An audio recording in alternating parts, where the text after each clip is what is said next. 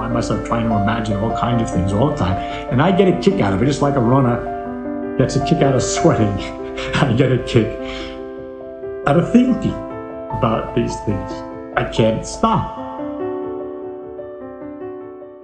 Olá, sejam bem-vindos ao Cogito. O meu nome é Eugênio. E eu sou o Miguel. E hoje estamos aqui para fazer uma breve apresentação do nosso podcast. No Cogito iremos falar maioritariamente sobre ciência e filosofia, mas também sobre todo e qualquer assunto que nos interesse e achemos pertinente, e olhem que são bastantes, sendo que o nosso objetivo principal é cultivar esta curiosidade incessante que temos dentro de nós. Dirias que és uma pessoa curiosa também? Sim, sim, então. acho que, acho que desde, desde pequenino, não é? Aquela frase super clichê. Desde pequenino que tento catalogar o máximo de plantas que vejo ao redor do meu quintal. Frase clichê, uma frase que provavelmente nunca ninguém ouviu. Essa frase tiraste-a de onde? Uh, inventei agora. uma frase clichê que inventaste que inventaste agora. Yeah. Ok, esta pergunta também foi um pouco retórica porque eu sei muito bem que és tão curioso quanto eu. Um, mas pronto, nós uh, vamos começar por apresentar aqui as nossas motivações um, e quem é que somos um pouco. Miguel, okay. podes. Já posso começar eu, não é? Yeah. Isto não está scripted. Não. Um, portanto, o meu nome é Miguel Pinto, sou estudante, neste momento posso dizer que sou estudante de doutoramento em, em Astronomia e Astrofísica na Faculdade de Ciências da Universidade de Lisboa. Uh, enquanto-me associado ao grupo de Cosmologia do IA, que é o Instituto de Astrofísica e Ciências do Espaço. Um, e tal como o Eugênio, quer dizer, perguntou, eu acabo por, hum, por concordar, sempre fui uma pessoa bastante curiosa, não é? Senão não teria, não teria seguido física, acho que ninguém é maluco para se enviar num curso desses se não tivesse curiosidade sobre o mundo natural. Um, pratiquei futebol, acho que é um fun fact sobre mim, pratiquei futebol durante, durante muitos anos, nomeadamente 13 anos. E hum, e depois disso dediquei-me exclusivamente ao curso, à licenciatura em, em Física e ao mestrado em Física. Uh, os meus interesses focam-se, a, a, nível científico, a nível de investigação, focam-se uh, em cosmologia, portanto, ao estudo do universo como um todo, à física de partículas e à teoria quântica de campo, que são coisas um bocadinho mais específicas, mas que se referem essencialmente ao mundo muito pequenino, portanto, às escalas mais pequeninas do universo. Se calhar agora vou-te passar okay. a palavra. Ok, ok. Pronto, é assim, um, eu sou estudante de Engenharia Mecânica, não tão louvável quanto ser estudante de doutoramento de Física como o Miguel, não é? Eu ainda não terminei o mestrado. à data de gravação ainda não terminei. Mas pronto, eu neste momento estou a escrever a minha tese de mestrado. Um, e pronto, sempre fui curioso acerca de tudo, sempre gostei de pensar sobre diversos assuntos e, por consequência, sempre gostei de fazer os outros pensarem também. Isto às vezes pode parecer um pouco, ai ah, tal, este, quem é que este gajo. Mas não é de, de uma posição de, ah, eu sei tudo um, e quero fazer os outros pensarem porque eu tenho as respostas, é mais mesmo de um genuíno eu sinto que estou sempre a questionar coisas e acho interessante. E muitas vezes és tu próprio, não é que tens as respostas, mas por quereres Exatamente. ter as respostas que fazes os outros pensar também. É por querer ouvir as perspectivas das outras pessoas e pronto, para aprender também, que eu estou sempre a perguntar porquê. Sou muito chato com, com esta questão, porquê, porquê, porquê. Um, mas pronto, uh, este, esta é, é, foi a minha motivação para, Aliás, é a minha motivação para as conversas que nós temos e tudo mais. E é a minha motivação para o, para o podcast também. Um, e pronto, agora falando especificamente do porquê de estarmos a fazer nós os dois, eu contigo, tu comigo. Sim, eu acho que, portanto, é esta parte em que se insere no Tálamos, não é?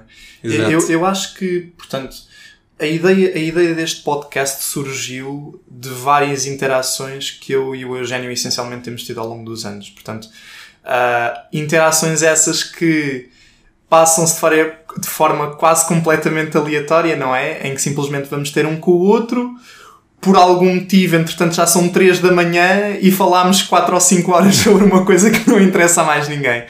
E portanto nós decidimos recriar, uh, recriar se calhar não é a melhor palavra para se utilizar aqui, mas recriar estas conversas num ambiente informal, mas divertido na mesma e, e tentando uh, alcançar o maior número de pessoas e, e, ver o que, é que, o que é que elas acham. Acho que, acho que foi essa. Uh, exato, exato. E também porque, pronto, é assim, nós temos estas conversas uns com, um, um com o outro, mas pronto, existem mais pessoas que também estão envolvidas, amigos nossos, ou pronto, que também estão envolvidos nestas questões, nestas conversas que temos. Exato. Um, se calhar fazer isto contigo é mais conveniente, porque alguns não estão cá, outros se calhar não têm tanta disponibilidade, flexibilidade com os horários e isso.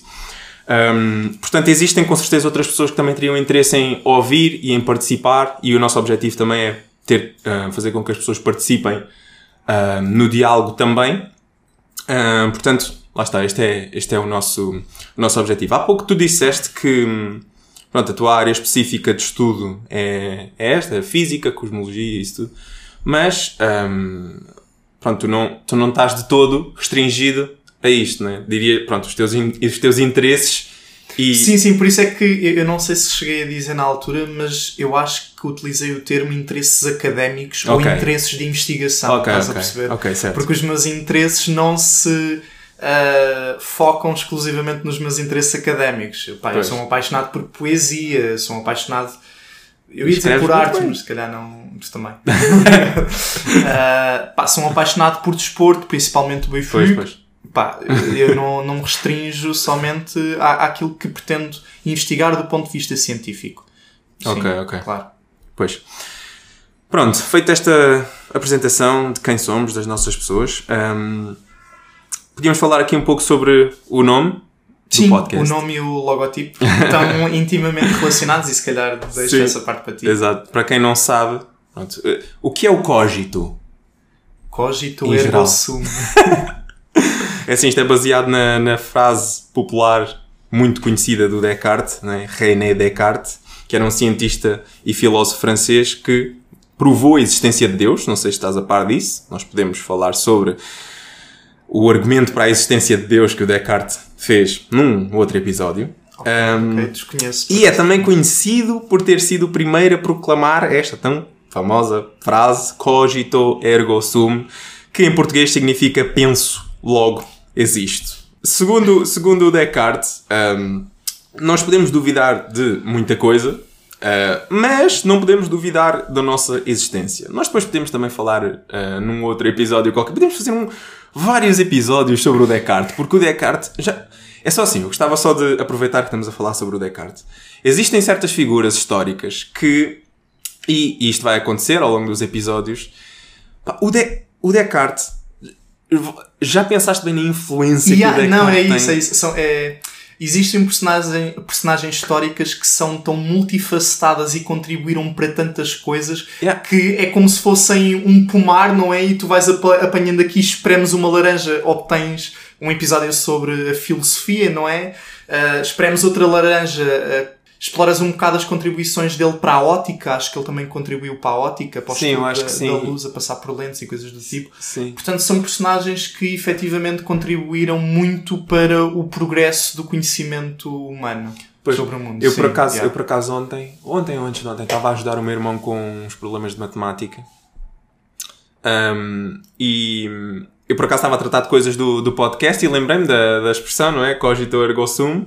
E eu virei-me para o meu irmão e perguntei se ele, se ele sabia o que é que queria dizer. E ele disse que não. Pois eu disse em português e ele disse que já tinha ouvido a frase. E eu disse que era do Descartes. E ele disse-me que não sabia quem era o Descartes. E eu perguntei-lhe: Ah, então, mas nunca te falaram do referencial cartesiano? São- porque são coisas que vivem Uhum. Sim, tanto sim. na, na nosso, no nosso dia a dia Yeah, yeah. que as pessoas às vezes nem, nem se questionam. O referencial cartesiano é por ter sido o Descartes a formalizar aquela estrutura, não é? Sim, sim. Mas ele não sabia, ele não sabia que era cartesiano por ter sido o Descartes a, a estabelecer aquilo. Uhum. Mas pronto. Sim, sim, isso é curioso. Interessante. Hum, Entretanto, pronto, o Descartes disse que não podemos duvidar da nossa existência enquanto duvidamos. a nossa existência é a única coisa que ele não duvida. Uh, se é bem, bem assim ou não, eu não sei. Num futuro episódio podemos analisar hum, de forma mais profunda esta questão do penso logo existo. Entretanto, relativamente à intro que vocês hão de ouvir no início do episódio, Terão ouvido. Exato, terão ouvido no início do, do episódio. Ahm, Miguel, queres falar um pouco sobre. sobre...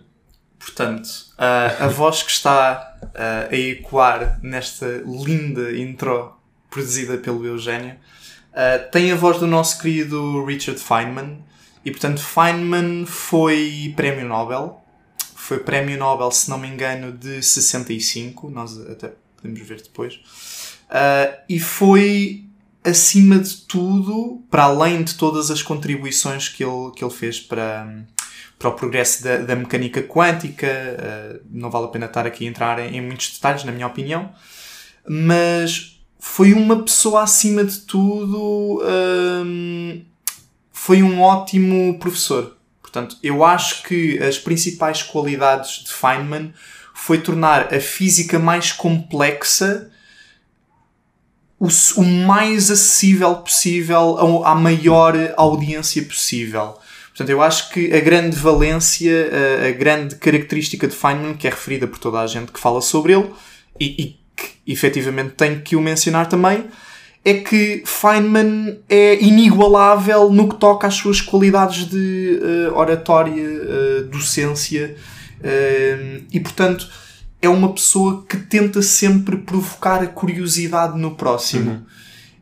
E foi um bocado nesse sentido, nessa perspectiva, que nós decidimos introduzi-lo na nossa intro, porque nós queremos, de certa maneira, despoltar a curiosidade no maior número de pessoas e não só elas aprenderem connosco, mas nós próprios também aprendemos com elas, porque não era só uhum. Feynman que, que ensinava às Sozinho. outras pessoas, às vezes as outras pessoas também contribuíam para o seu próprio conhecimento. Eu acho que esta troca de ideias Uh, é, é, muito importante a nível de conhecimento, a nível do próprio prazer de falar e de pois, as coisas. Quando ele diz, quando ele diz aquilo do ele começa a pensar sobre as coisas e não consegue parar e yeah, ficar yeah. ali a vida inteira. Exato, exato. Um, é I muito interessante. Stop. Exato, é isso, é porque às vezes nós ficamos nestes como se costuma, como se costuma dizer, vamos no para o rabbit hole, não é?